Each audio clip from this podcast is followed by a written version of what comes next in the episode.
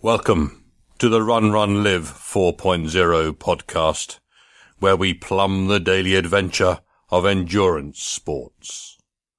Let us seize this precious moment together and squeeze the life from it like a golden lemon sent to us fresh today from the emissaries of the gods.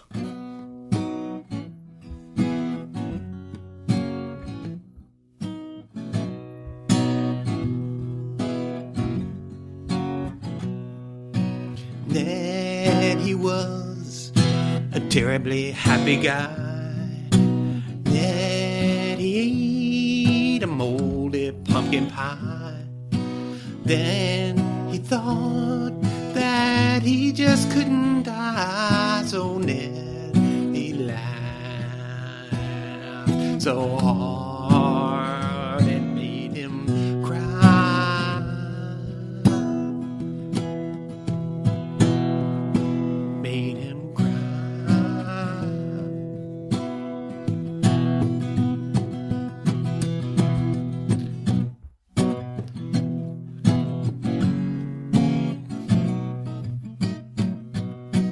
Hello, my friends, and welcome to episode 4 345 of the Run Run Live podcast. We've got a full agenda for today, so I won't babble on too much. I've got an interview for you with Wilson Horrell from Lift Heavy Run Long, who has a fascinating and educational backstory. I had done an interview with Josh LaJunie, who is an ultra running vegan from New Orleans, but I messed up the recording. And I figured we just had a vegan last episode. So I'll go with uh, with Wilson today. The Eat Vegan on $4 a day uh, episode got a lot of feedback. Some folks were very enthusiastic about Ellen's message, and some were less enthusiastic and wanted me to balance that out with some fat adaptive athlete stories, which I will at some point, so don't worry.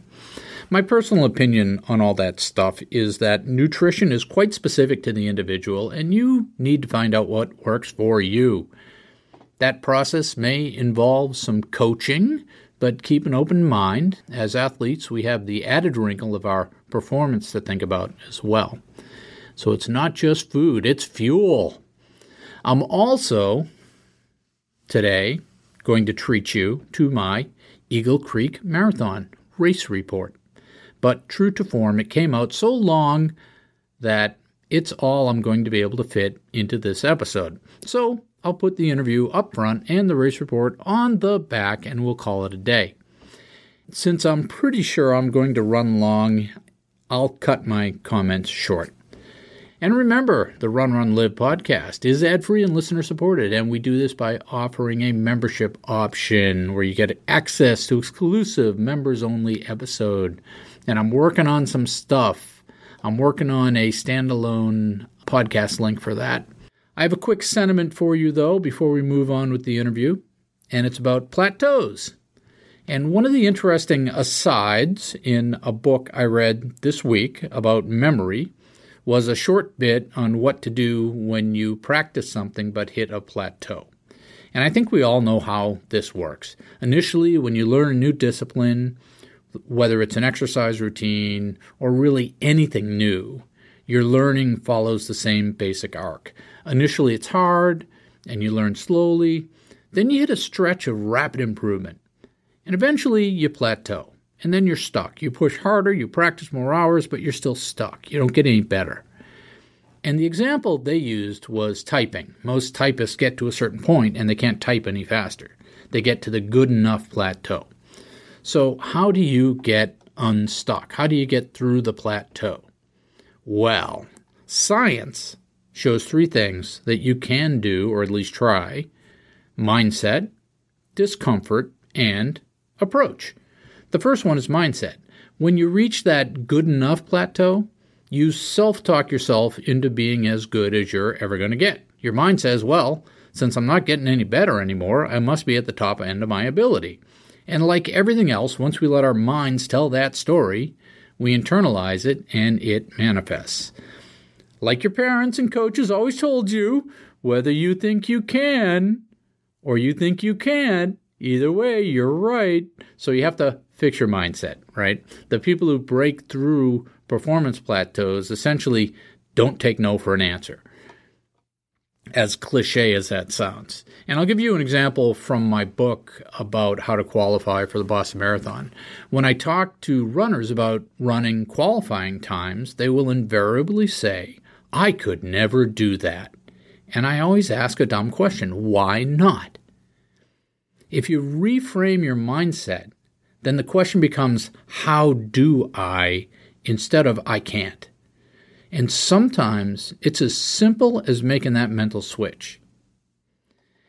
So, the next thing, the second thing that has proved to be effective in breaking through plateaus is to force yourself into your discomfort zone. And in the typing example, this would mean forcing yourself to type at a faster rate even though you are making more mistakes. Even if you fail a lot, you assume the higher level of performance and hang in there until the plateau is broken. The key here is you really have to push to spend time in a place where you will most certainly fail consistently at first. Embracing the failure is part of the key to breaking the plateau. Starting at a higher level of performance and sticking with it until you catch up is the other part. Both are very uncomfortable. The marathon qualification example is to start the training paces where you need to run to qualify, even though at first you won't be able to maintain them. It will hurt and you will fail. If you stick with it, you can find a new level of performance. Getting yourself to perform above the comfort zone, the plateau, works hand in hand with the mindset of believing you can do it. And lastly, when you think you can do it and you force yourself out of your comfort zone into the failure zone, you will be forced to find new approaches. In a sense, you can't operate at that level, and it forces you to abandon your existing approach and try approaches that support that higher level of performance. You will find the consistent areas where you are making mistakes, the failure points. Just like lowering the water level reveals the rocks, upping your force performance reveals your weaknesses. Then you can devise focused practice to fix these failure points and enable the new level. It's a virtuous cycle. And when you get to the point of reevaluating your approach, a coach or an expert can be a big plus. They have seen those mistake patterns before and they can help you fix them faster. In the typing example, maybe you find that when you speed up, you consistently miss the B key or the semicolon, and you can devise exercises to focus on those things. Or maybe switch to a Dvorak keyboard layout to totally change the approach. I don't know.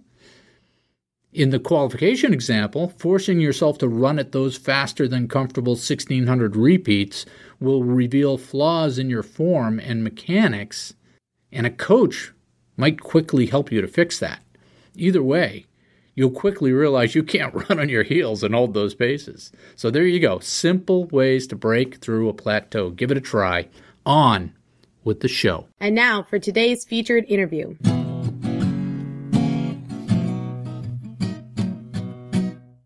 Wilson, how are you, man? I'm wonderful. How are you? I'm pretty good. Beautiful day, nice and warm. I'm going to go out and do a 10 mile tempo run tonight in the woods for my training, and uh, I'm looking forward to being hot and sweaty and bitten by flies. That's what's on my calendar. Well, here in Byhalia, Mississippi, you- it's hot and it's sweaty around here. Well, you get it year round. We only get it a couple days a year. So give us the, the 200 words on uh, who you are and what you do and why we're talking. I will do my best. Like you said, my name's Wilson Horrell. I'm 39 years old. I have two fantastic children and a beautiful wife.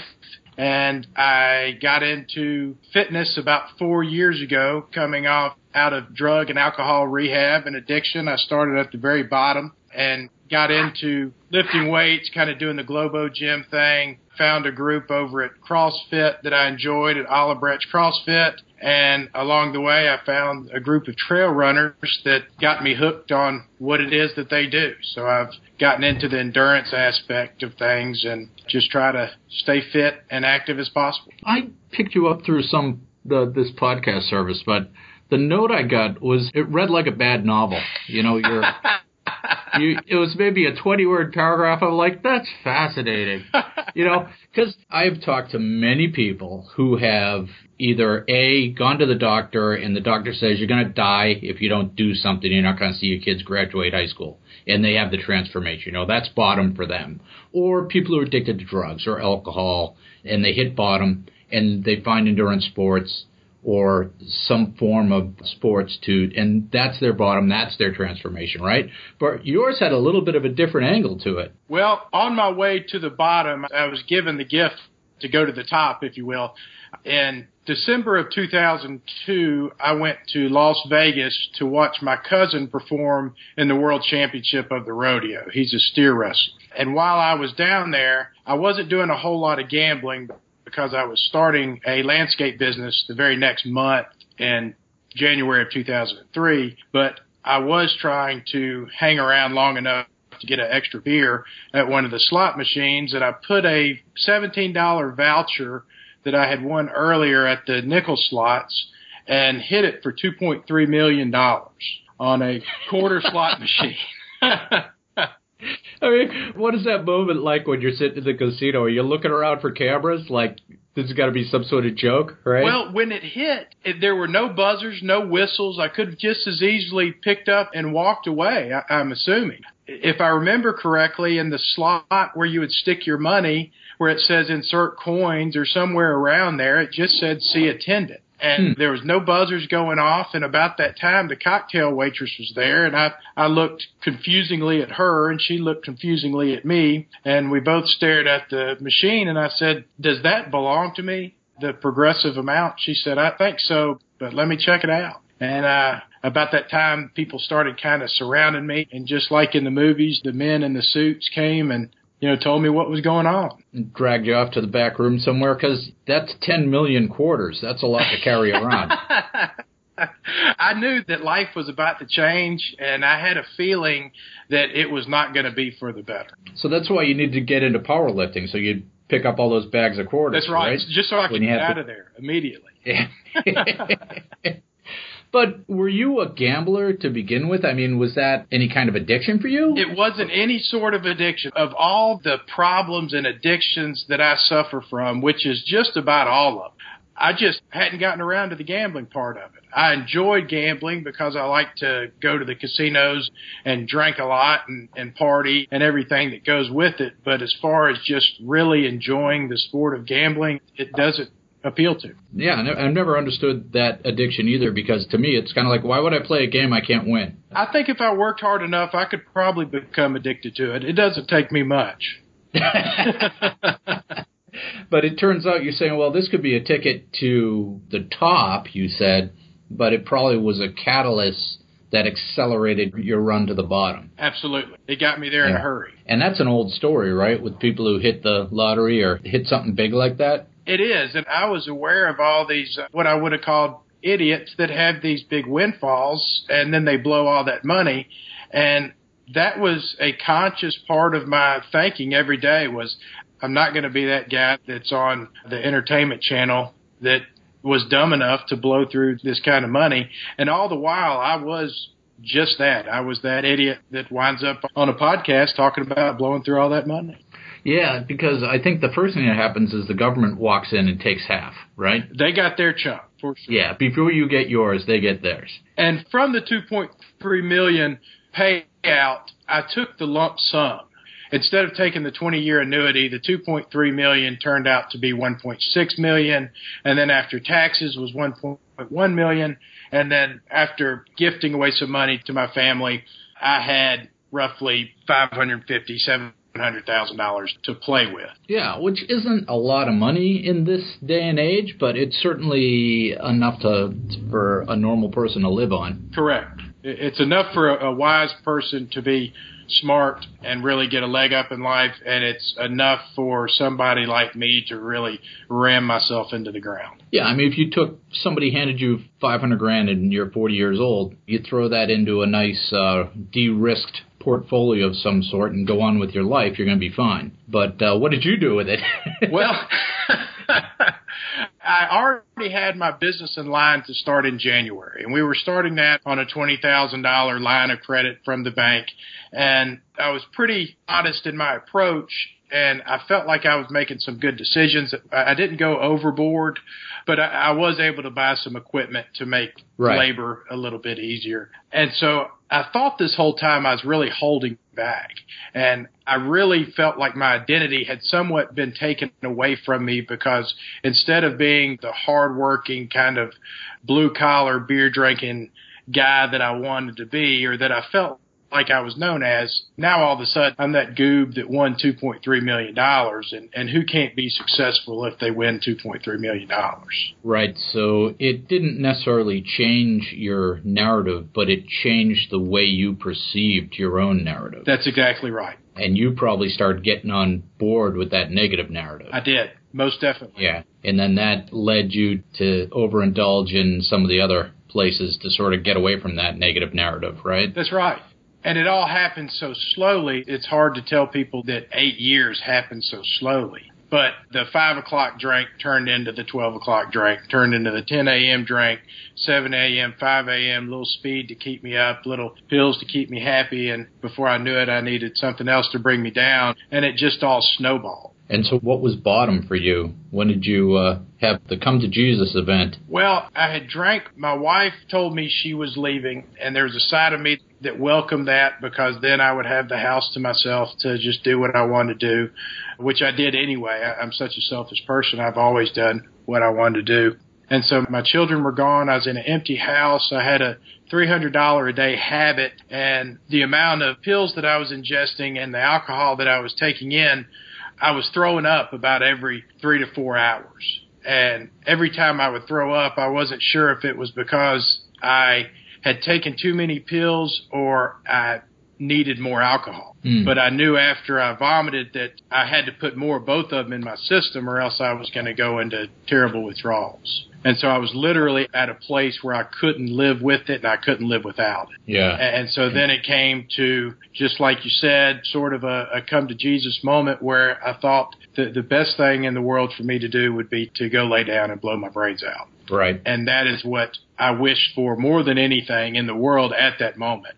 Obviously, my thinking was a bit skewed. And somehow, inexplicably or very explicably, depending on how spiritual or how you want to look at it. I, I just woke up the next day. I don't remember falling asleep, and I remember being very aware. And I I woke up and said something's got to give, and I drove myself to treatment. And you said today's the day. That's right. And then, because we talk, I talk a lot to folks who have had addictions and then become essentially endurance sports addicts, right? Mm-hmm and you're always tempted to ask the question, well, didn't you just swap in one addiction for another? Especially with the ultra runners. You see it a lot with the ultra runners because it's that same addictive personality type, right? Well, if I can run one mile, I can run 250 miles, right?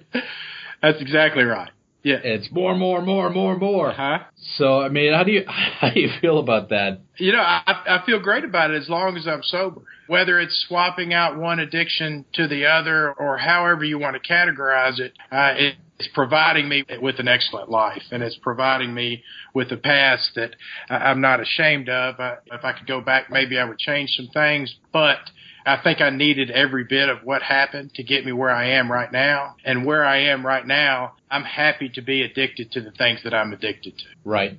And when you look at like a Runner's World article, classic article, it'll always be this person was addicted to drugs and they turned around, or this person lost their leg, and or this person did and said, well, are there any people who don't have to have something awful in their life?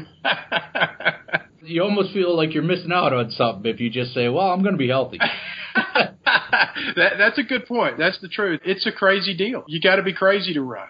You got to be crazy to get into this endurance stuff. And so I think that in a lot of cases, you got to find a shift from one kind of crazy to the other. Yeah. So it's that lack of good moderation skills that leads us to be endurance athletes. I like that. And I think that's something you learn over time, right? As you get older and you can't do what you used to do, you got to find those soft landings, and that's a learning process. Well, and I believe that that tiger's coming out of its cage, regardless of, of how hard you try to keep it in there. You're born with certain things, and I've found it just easier to accept that this is part of me. Now, how do we twist this for as much as the good as possible? It's certainly not perfect, but uh, if it's going to come out in some form or fashion, I'd rather it be endurance sports and weightlifting versus credit cards, sex, or drugs and alcohol. Yeah, no, I hear you. And that's a great point because I think this is a theory on my part. A lot of the awful stuff we're seeing in our day to day world is because people, we're trying to put everybody in those sort of bland boxes and not giving them the outlets to sort of get their freak and their adventure on. When people need that, especially in certain seasons in their life, especially young men, they need that, right? They need that outlet. And it doesn't have to be a negative outlet, it can be a positive outlet.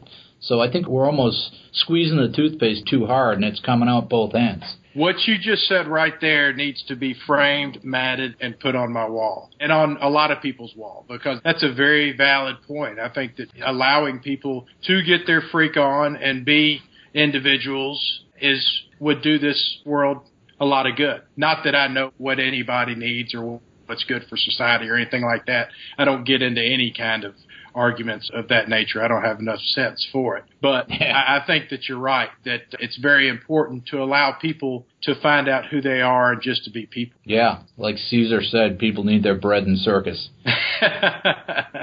so now you get into CrossFit and the lifting, but you're also doing the ultra stuff, which is a weird combination. That's correct, yes. Right? And I'm sure I've heard you talk about this on your podcast, which is people say all the time, well, if you're lifting, you can't be running mm-hmm. because the two take away from each other. That's right. Right? Yeah. So what do you? How do you get there? Well, I met at the CrossFit gym that go to and went to. There was a, a gentleman there named Vaughn Rawls who is a established ultra runner. And by the way, that's another great Mississippi name.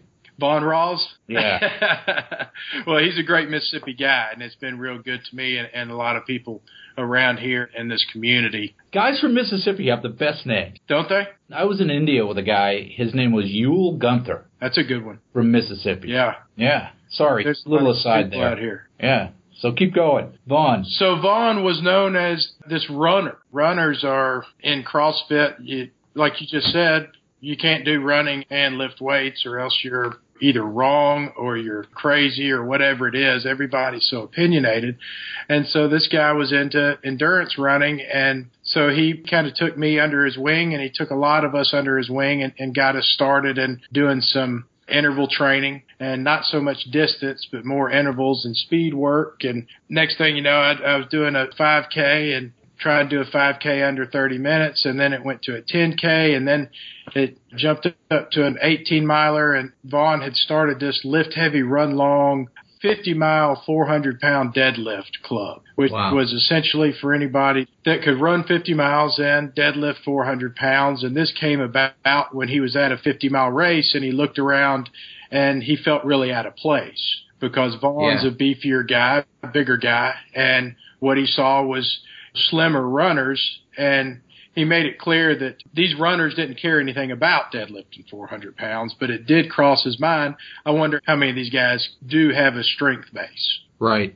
And when you think powerlifting in the old school, you think Arnold Schwarzenegger type muscles, but if you've been a runner and a distance runner for any amount of time, you start to realize how important your core strength is to any kind of distance. Because if you're going to go long, you need the core to maintain your form. It's not necessarily big muscles that we're talking about. We're talking about core strength. That's right. And I think that that's important. And I want to make it clear that not only am I one of the world's worst runners, I'm also a relatively poor weightlifter, but I enjoy doing both of these things. And so I'm not on here to say that you got to do this and you got to do things this way. What I found through weightlifting lifting, CrossFit, and running was that there's two really good communities out there that have a, a lot to offer. And there's something to learn in both sports. So, I mean, my audience is primarily uh, long distance folks, but I've always said that, you know, you want to go to the gym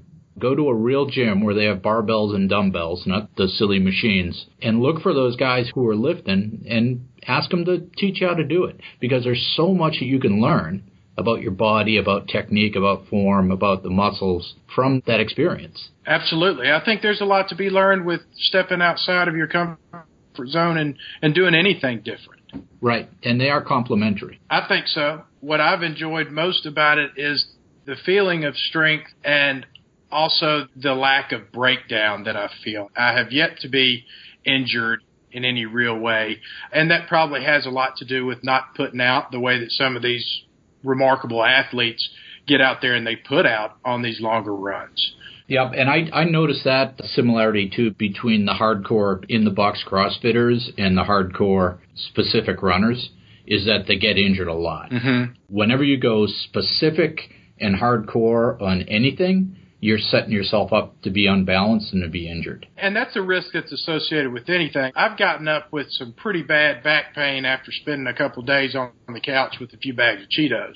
So you can get hurt doing doing anything that you're doing. So there's different camps that want to throw stones at, at the other camp at, at how you can get injured and, and how you can't get injured, but there's no surefire way to avoid it. So when you started running, at what point did you say, hey, this doesn't suck so much or this is kind of good?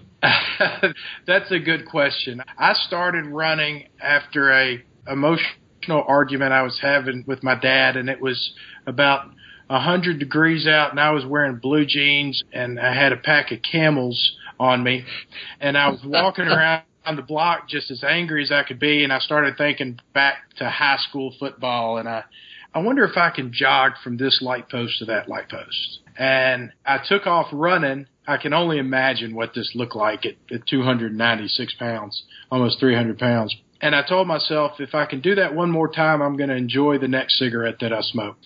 I went from the next light post to the next light post. And then once I got back, once I got that blood pumping, I laid in bed that night. And for whatever reason, I just felt compelled to get to a treadmill. I couldn't wait to see if I could if I could waddle a mile without stopping. Yeah. And I just kind of got onto a treadmill, hated it, and then one day a group of people from the gym were getting together to go on a 6-mile run. You could either do 3 miles or 6 miles.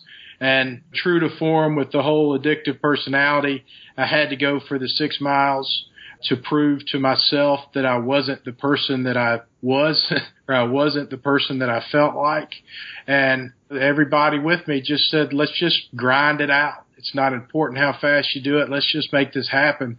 And I swear it seemed like it took me a day and a half and it might have, but after six miles, I said, I, I want to do this. I enjoy this.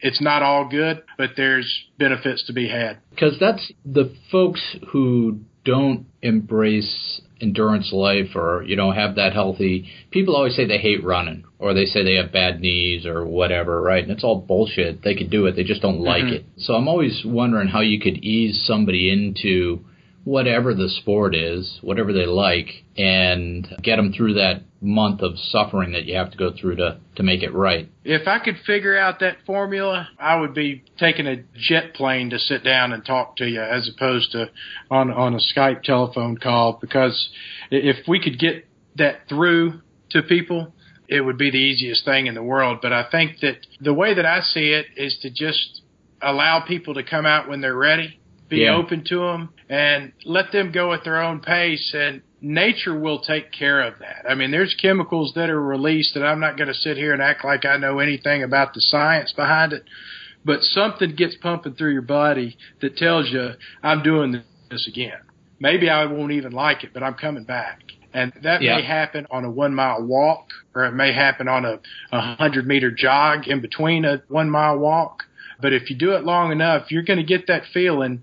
And once you get that, that feeling, it, it's harder to, to keep you from doing it than it is to get you to doing it. Right, and it's it's establishing the habit too. Once you get the habit, it makes it a lot Mm-hmm. easier. Yeah, I mean, even if you once you start being good at it and you've got thousands of miles under your belt, every once in a while it still sucks. So it's uh, something you got to push through, right? Well, I have people ask me all the time if we have a mile run and I'll be expressing my displeasure, my disdain for doing the mile, or someone else generally is saying, I so don't want to do this. And the next thing out of their mouth is, "This is probably a piece of cake for you since you run 50 miles."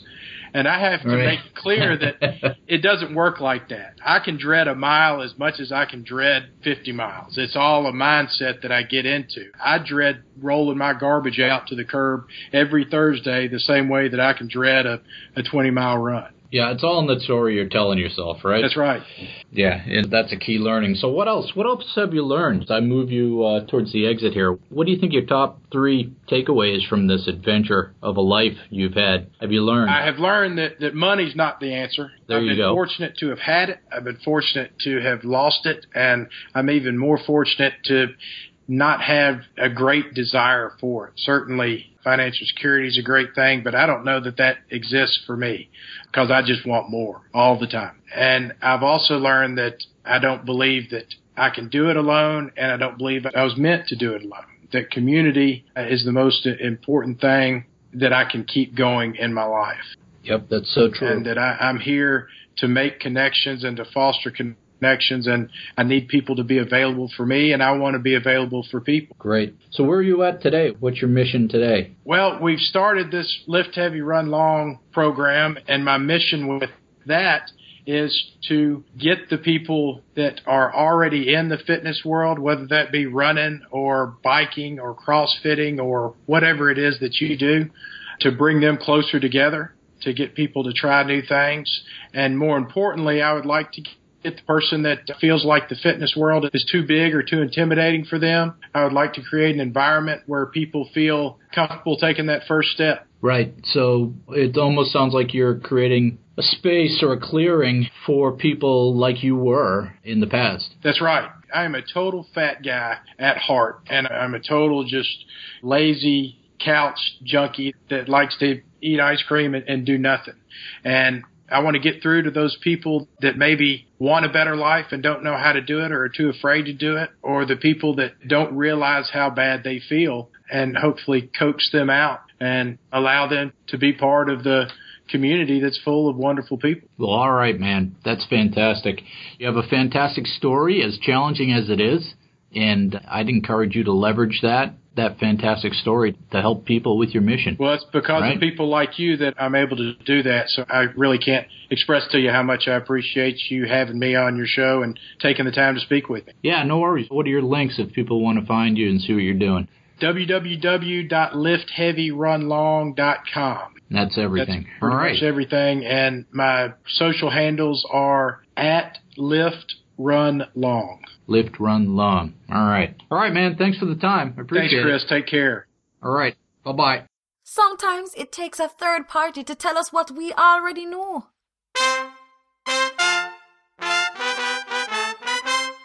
Running through the woods in Indy, the Eagle Creek Trail Marathon. In the race photos, I am smiling. But I know it's at least partially forced, that smile. One of those photos is from the turnaround point at the half before heading out on the second loop. And you can tell I'm soaking wet. And my singlet is plastered to my body like a wet t shirt contest gone horribly wrong. I look a little worried and a little tired. But that was probably just the lighting, right? Yeah, you know the thought that's running through my head in that photo. I could just stop right here. On Saturday morning, I ran the Eagle Creek Trail Marathon. It was held in a park near the center of Indianapolis called Eagle Creek Park. It was a two loop course with a wide variety of surfaces and a goodly amount of technical trails. On the trail difficulty scale of 1 to 5, this one maybe got to a 3 in places. Not bad, certainly no more technical than the trails I regularly train on.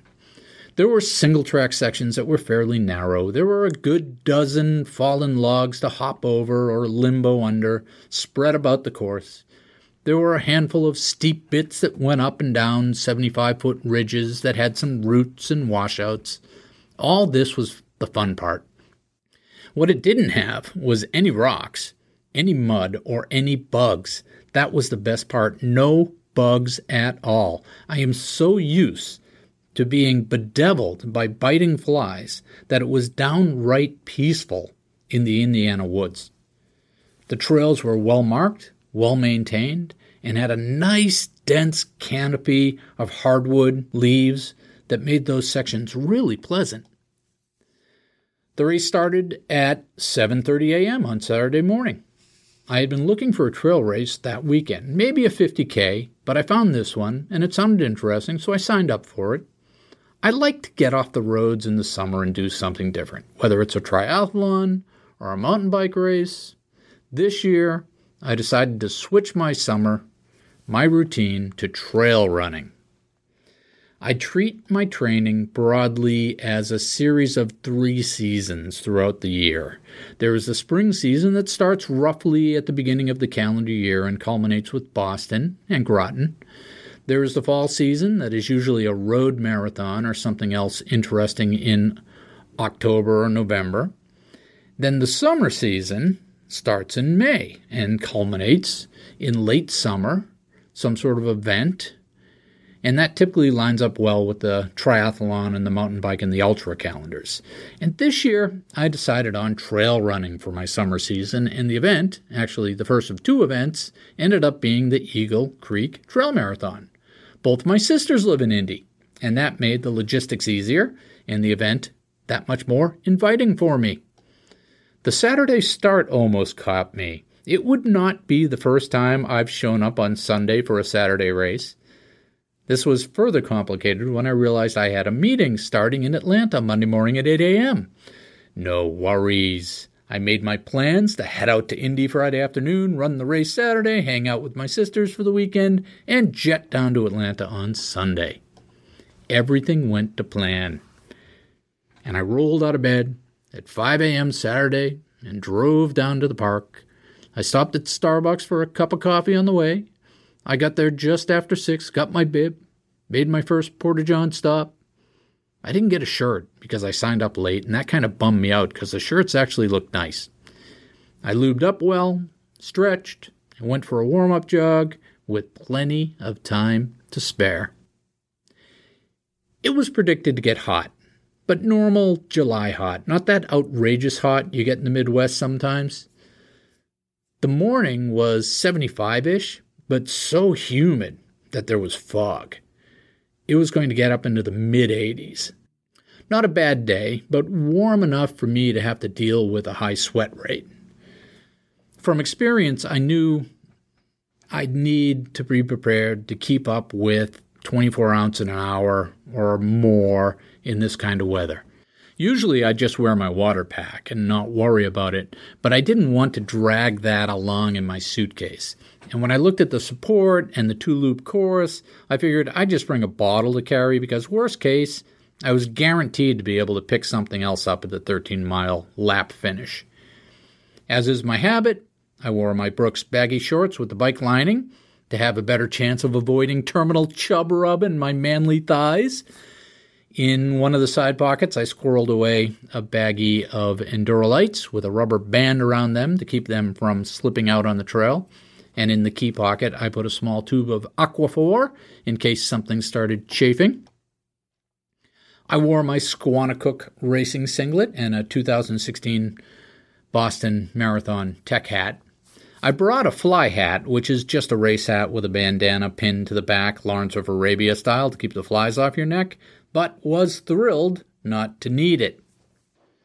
One challenge I did have going in was a sore Achilles tendon that I had been training on for a couple of weeks. I had aggravated it, of course, right after I registered for the race. I found some old KT tape in my runner's closet and threw that in my bag.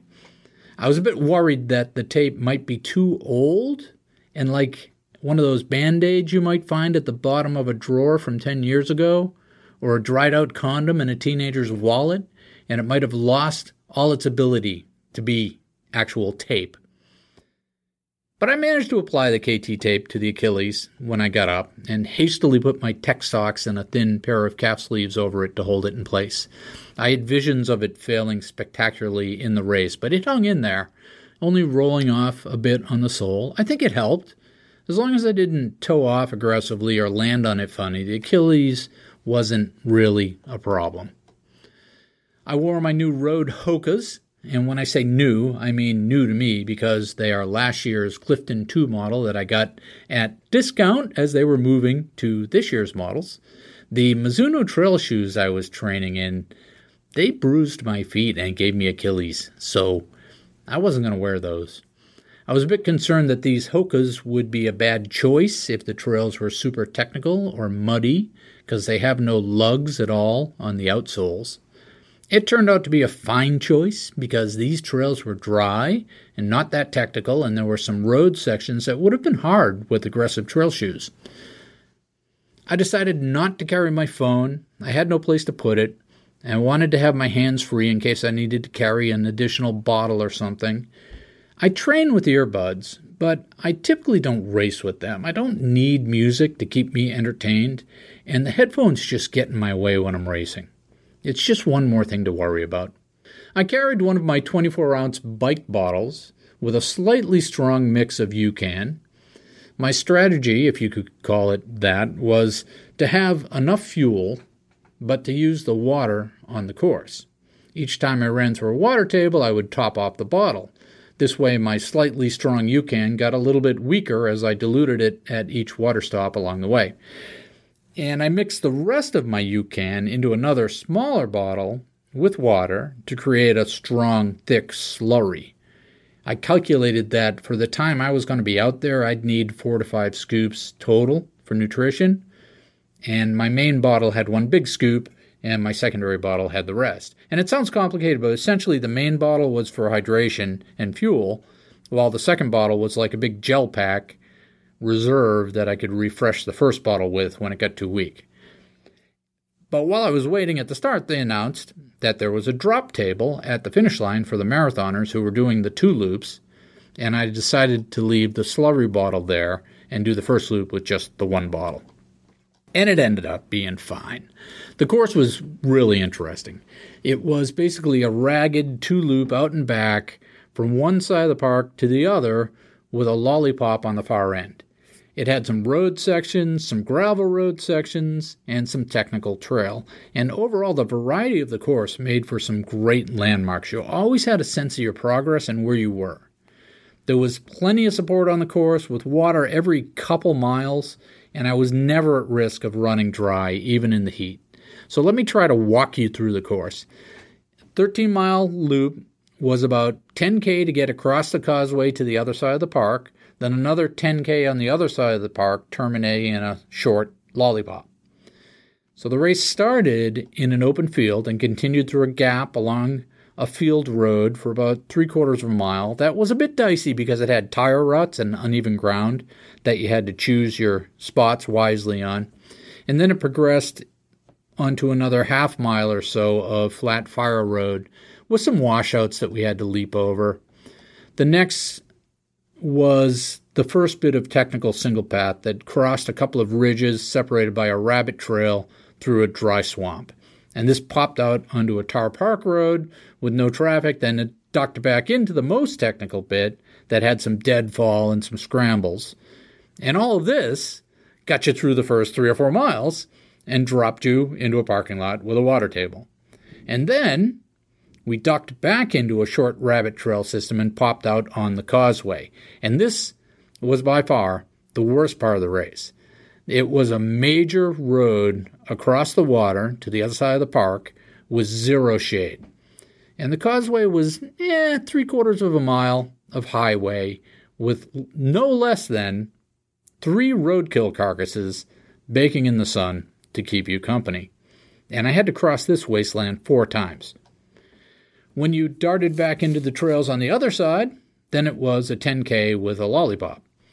These were well traveled trails. That is the busier side of the park. There were lots of people out walking their dogs and such, but the trails were wide and no one got in my way. At one point, a dog came trotting towards me carrying a four foot stick crosswise in its mouth, which could have gone poorly, but we avoided any Newtonian interaction. On the way out, you go down three big wooden staircases about two stories tall, and you get to run the, up, back up those staircases on the return side of the lollipop on the way back. And that was fun. At one point, there's a giant tree trunk section, maybe eight feet in diameter, lying sideways, like on display, which must have been from like a hundred years ago, before the area was clear cut and grew back. The trees currently in the park look to be maybe 40, 50 years old. Certainly none of them were eight feet in diameter. The end turnaround on the backside was this one mile lollipop loop. Half of that followed a dirt causeway out along a gravel fisherman's walk out into the water. And there was some full sun here, but also some shade, and you were closer to the water. This was a bit exposed, but nothing compared to the oven of tar out on the causeway. And you had some nice views of the lake and the people doing various boating things. It was rather pleasant. Once you completed the lollipop, you were about, yeah, eight miles in, and you just returned to the start the way you came. You got to do all the course features four times, except the Fisherman's Causeway, the lollipop, just twice. I liked this layout because you really knew where you were after the first pass and knew what to expect. They had mile markers every so often for the half marathoners, and the math was easy. You just add 13 miles for the second lap for the most part, my Garmin was spot on the mile marks that they had out. That was the other thing I really liked. They started us at 7:30, then launched the half marathoners at 7:35. A handful of them caught and passed us in the lollipop section, but for the most part, you were passing them oncoming the other way on the way back in. And this was cool because it gave my mind something to do instead of worrying about the heat, and it got me out of my own head. There ended up being 64 marathoners, 241 half marathoners, and 107 10K runners, but I never saw any of the 10K runners. On my second loop, it wasn't all rainbows and unicorns because some of the way back of the Packers from the half marathon did not understand the basic mechanics or rules of yielding to oncoming traffics on the single path and for those of you who don't know, I think you're supposed to yield to the faster runner in general and always yield to the runner coming up the hill. This also meant I got to see the leaders coming back and who was in front of me and who was behind me. And the marathoners had solid blue bibs and the halfers had white bibs, so it was easy to tell them apart. Although late in the race, a lot of the guys took off their shirts and you couldn't see their numbers. Since my training has not been going so well this summer, and my Achilles hurt, and it was going to be hot, I had to have a strategy. And the thing is, I wasn't trying to race. I was just out to finish without hurting myself and not crash. I knew I didn't have the volume to race a marathon, especially a trail marathon, and I didn't want to death shuffle the last six miles in the woods in the heat. That would be awful and the specter of that potential awfulness helped me stick to my strategy. The real question was what should my goal time be? On a technical trail course, you can plan your pace being one to two minutes per mile slower than your road course speed. And I figured I was probably in four hour road marathon shape, so I added 30 minutes and set my goal to finish four and a half to five hours in the heat. So starting at 7:30 that meant crossing the finish around lunchtime. My plan was to force myself to take a 2-minute walk break every 20 minutes. Not a stroll, but a fast hike. And during these hike breaks, I would be able to check my hydration and my nutrition and my electrolytes and make sure to keep on top of everything. This would allow me to save my energy and spread it out over the distance. And this all sounded just fine to me. A nice, easy, long trail run with breaks to manage my energy, manage my fluids, manage my fuel, manage my electrolytes, a sound plan, if I could have the discipline to stick to it, and I did. The breaks allowed me to calm down and meter my energy because, of course, I started out way too fast in the first couple miles. And when I glanced at my watch around the first mile split, I was running close to a qualifying pace and thought to myself, huh, wouldn't that be funny? The first break allowed me to reset, let some runners go, and refocus on my own race. On the first loop, I didn't feel like taking the breaks. People would pass me, but I had a strategy and I was executing it. I tried not to be slavish about the break times, and I looked for opportunities to combine a hike break with an uphill or a water stop so I could kill two birds with one stone. But I consistently stayed within two or three minutes of that 20 minute alarm that I had programmed into my Garmin. So the first loop was a mixed bag. I had some people around to talk to. I passed one woman early who failed to navigate a log and took a digger. And I told her and the guy helping her that it was, you know, it wasn't a trail race unless you were muddy and bleeding. That's part of the fun. I got passed by another young lady who had a very enthusiastic cheering section following her around the course, and I could tell from about a quarter mile away how far ahead she was from me because I would hear the cheers rise up from the water stop ahead when she pulled in. I thought that was funny. The first loop was extremely humid. It was only 80 degrees or so, but it was jungle humid, and this had me a little worried. I was soaking wet. The sweat was running down my legs and filling up my shoes by the time I got to the causeway. And I was worried about having the right balance of fluids and salts. I was worried about blisters and chafing because I was so wet. As the day warmed up, like I said, into the second loop, the humidity burned off. And even though the temperature was hotter, it didn't feel as stultifying. In the trails, the canopy cover was thick and complete with only a bit of filtered sun creeping in, and these sections were very comfortable. On the steeper ridges and the stairs, I just power walked them. There's no sense in wasting energy trying to run up steep ridges. This is one of those secrets I learned from ultras. You lean forward at the waist, get low to the ground, swing your arms, and sort of stride while you're falling forward up the hill and it uses a different set of muscles. It saves your energy, and you go just as fast as you would if you were trying to run. Another key to technical trail running is not to waste your energy jumping around. Don't fight the trail. You flow over it like water. You don't leap over logs. You flow over them. You don't jump down the steep hills. You sort of shuffle down. And you want to take short strides and save your energy. And on the first loop, I realized that open highway section was going to be the hardest bit. The heat there was really pounding me in the full sun. And the first time I came across it, I was just running along chatting with a couple of guys, Robbie and Brian, about qualifying times. And when we got to the end of it, I realized my head was a bit fuzzy and I didn't feel so great.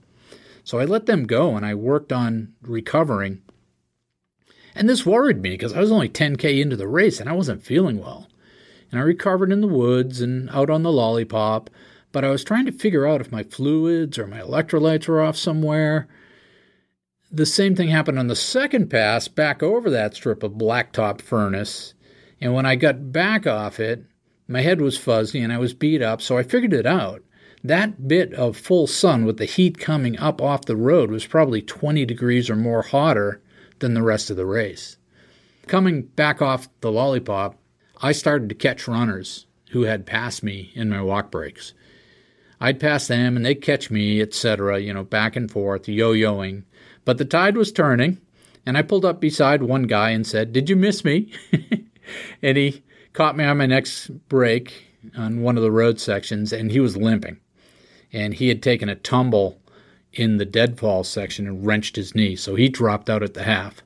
Coming into the turnaround, I got passed by the leaders coming back out and was able to tell them what place they were in, how far behind they were, etc., which is always fun. I rolled through the finish line for the first time, soaking wet and tired at about two hours and nine minutes. And I tried my best to muster up a smile for the camera, but you can tell I'm faking it. I briefly thought about calling it a day, such is the risk with a loop course. There was a hipster looking dude with lots of tattoos wearing a marathon bib sitting on the ground and looking dazed. I grabbed my slurry bottle off the drop table and headed back out. I high fived the bad knee guy as he was coming in. On the way out, I got to see all the half marathoners and marathoners behind me coming in, and somewhere in there, a guy yells at me, You're in the top 15! And I wondered what the cutoff time was for the marathon because they had to make it through the half in the cutoff time. I knew there was one, but I hadn't bothered to remember it. But based on the results, it, it looks like the cutoff was three or three and a half hours because the last marathoner came across the finish line at seven hours and 19 minutes. But this guy says this to me, and I go, huh, that's curious. That must be a small field. And waiting for the start, I had I had glanced over at the winners' trophies, and they were these giant chunks of sedimentary river rock, maybe 12 inches on a side and three inches thick. And at the time, I thought, I sure hope there are at least three other guys in my age group show up because that is not something I'm going to put in my suitcase. So it turns out there were seven of us in the 50 to 59 age group.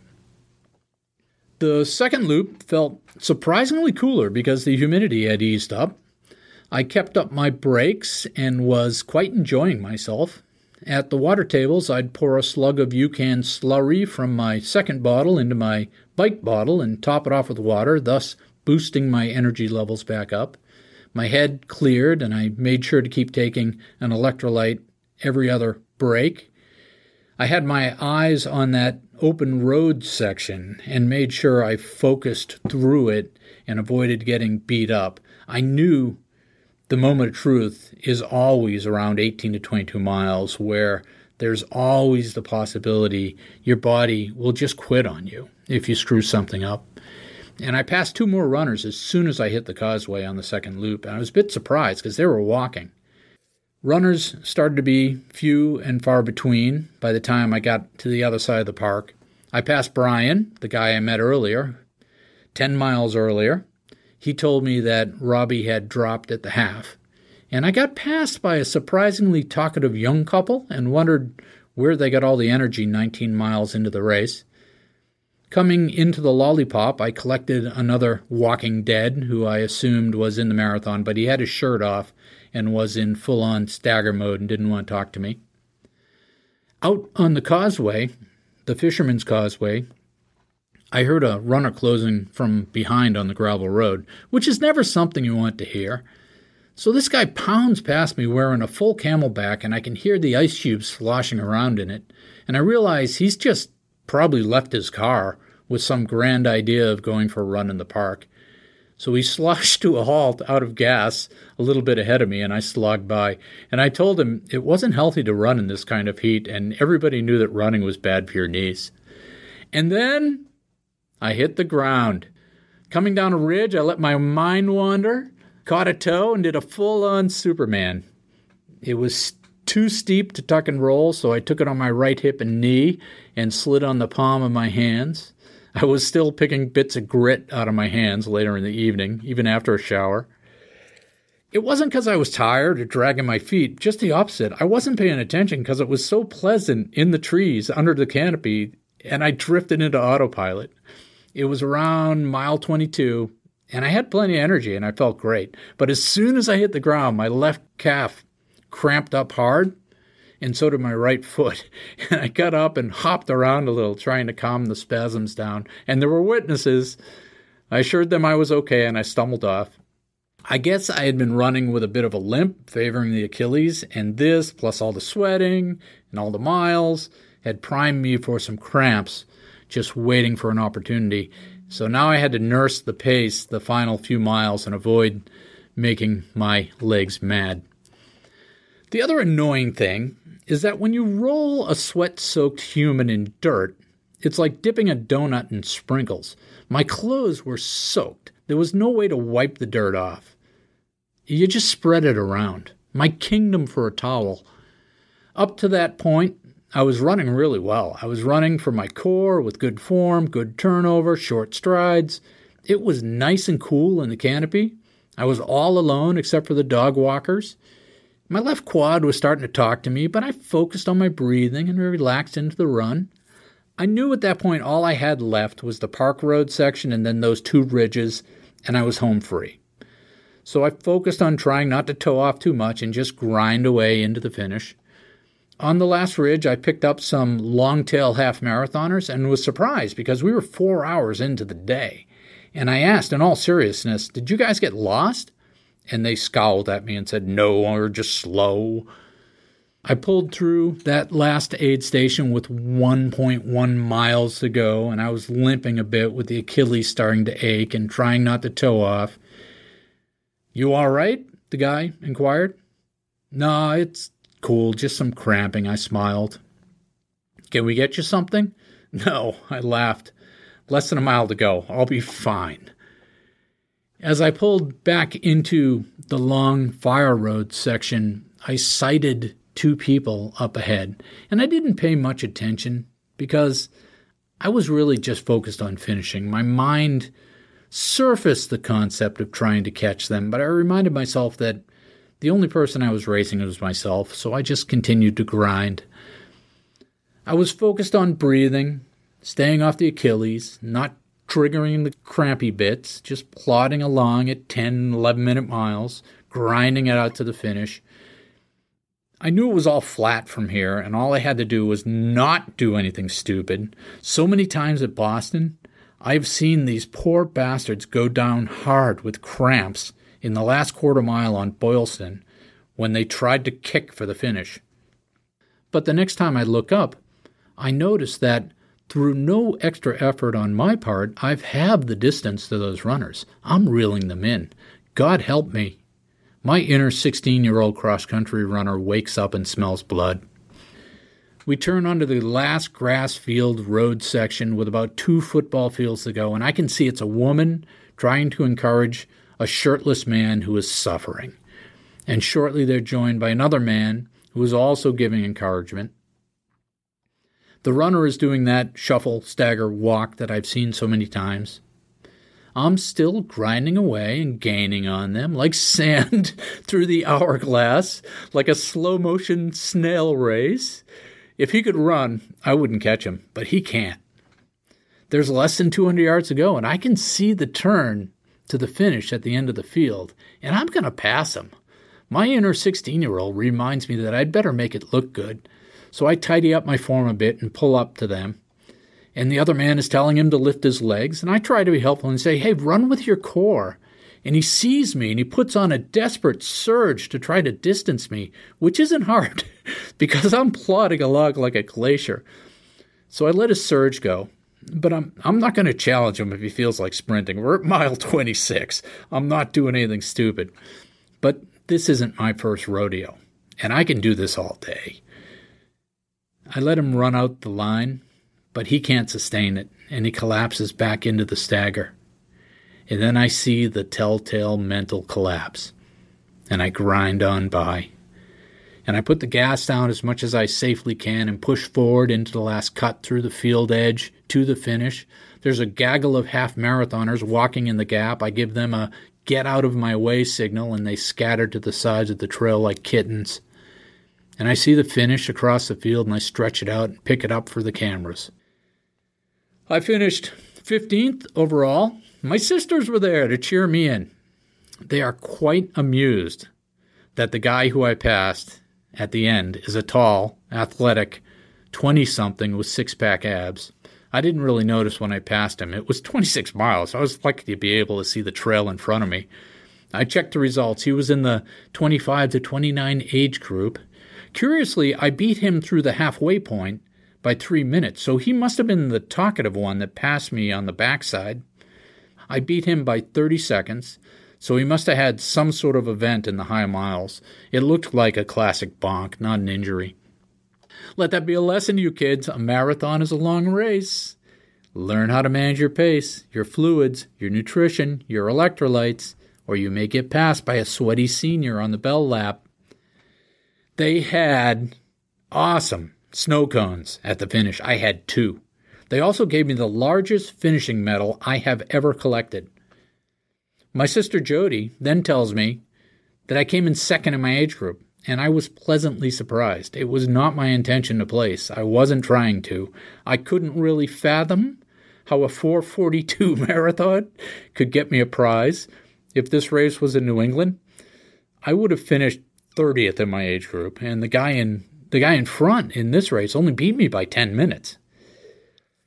I wandered over to the board race organizer table and told them that I thought I won something. and he unceremoniously handed me a box from the pile.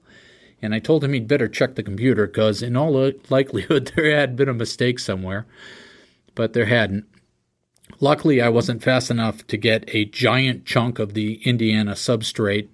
I got instead a bathroom tile size ceramic coaster with a nice logo on it that would fit into my baggage nicely. And since I was on a roll, I talked them out of a shirt too. At the end of the day, it was a good race. I ran my plan. I had a good day, and I will take that. I had a great, relaxing weekend with my sisters, and all in all, an excellent outing and a fine adventure. Okay, now we're going to move you towards the exit, please. Well, my friends, you pulled the one armed bandit's handle, hit the progressive jackpot, won the car, and wheelbarrows full of shiny golden coins that are at the end of episode 4 345 of the Run Run Live podcast. Whew. I really had to work at that one, didn't I? I'll keep this quick. I got a lot of projects going on in parallel this month. Next up for me is the Wapack Trail Race, September 4th, and I expect some of you will come up and run this with me. Come on, just come up, or just come up and volunteer. It's an out and back course, so you can do as much or as little as you like. Then in September as well, I'll be doing that Spartan race, and if all goes well, I'll be interviewing Joe, the owner, about his new book for the next episode. Then I'll be gunning for the Portland Marathon in October with Coach, which actually has some significance because I am aging up another 10 minutes for my Boston qualifier for 2018.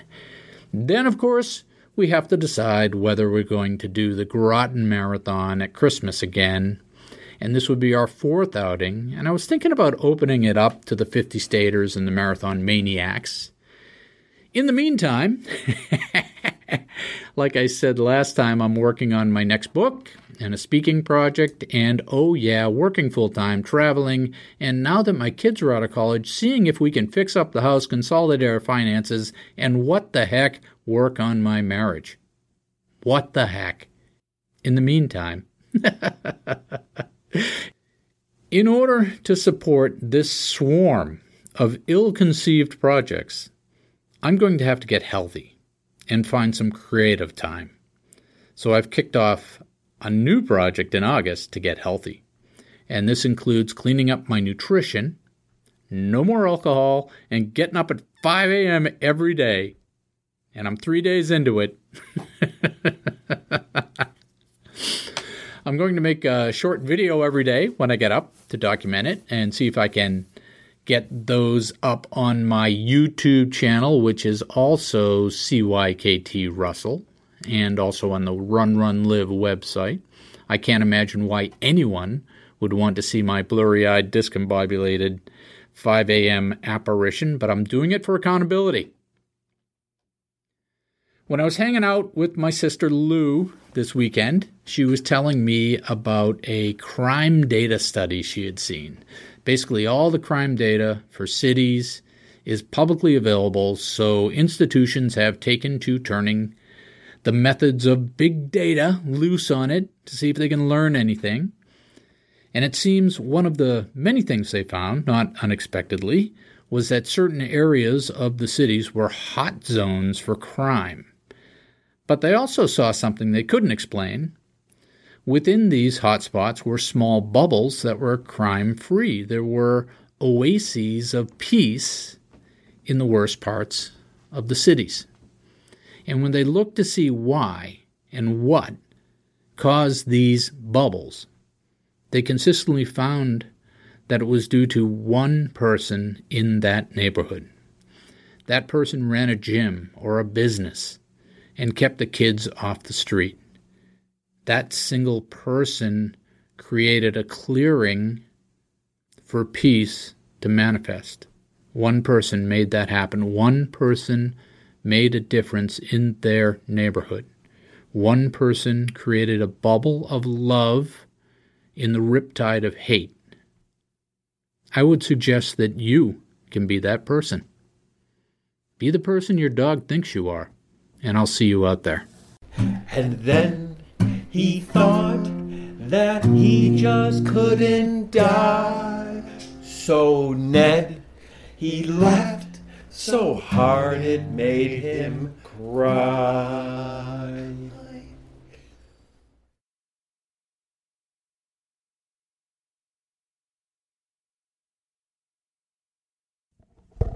Do do do do do do do do do do do do do do. Heaven to Betsy.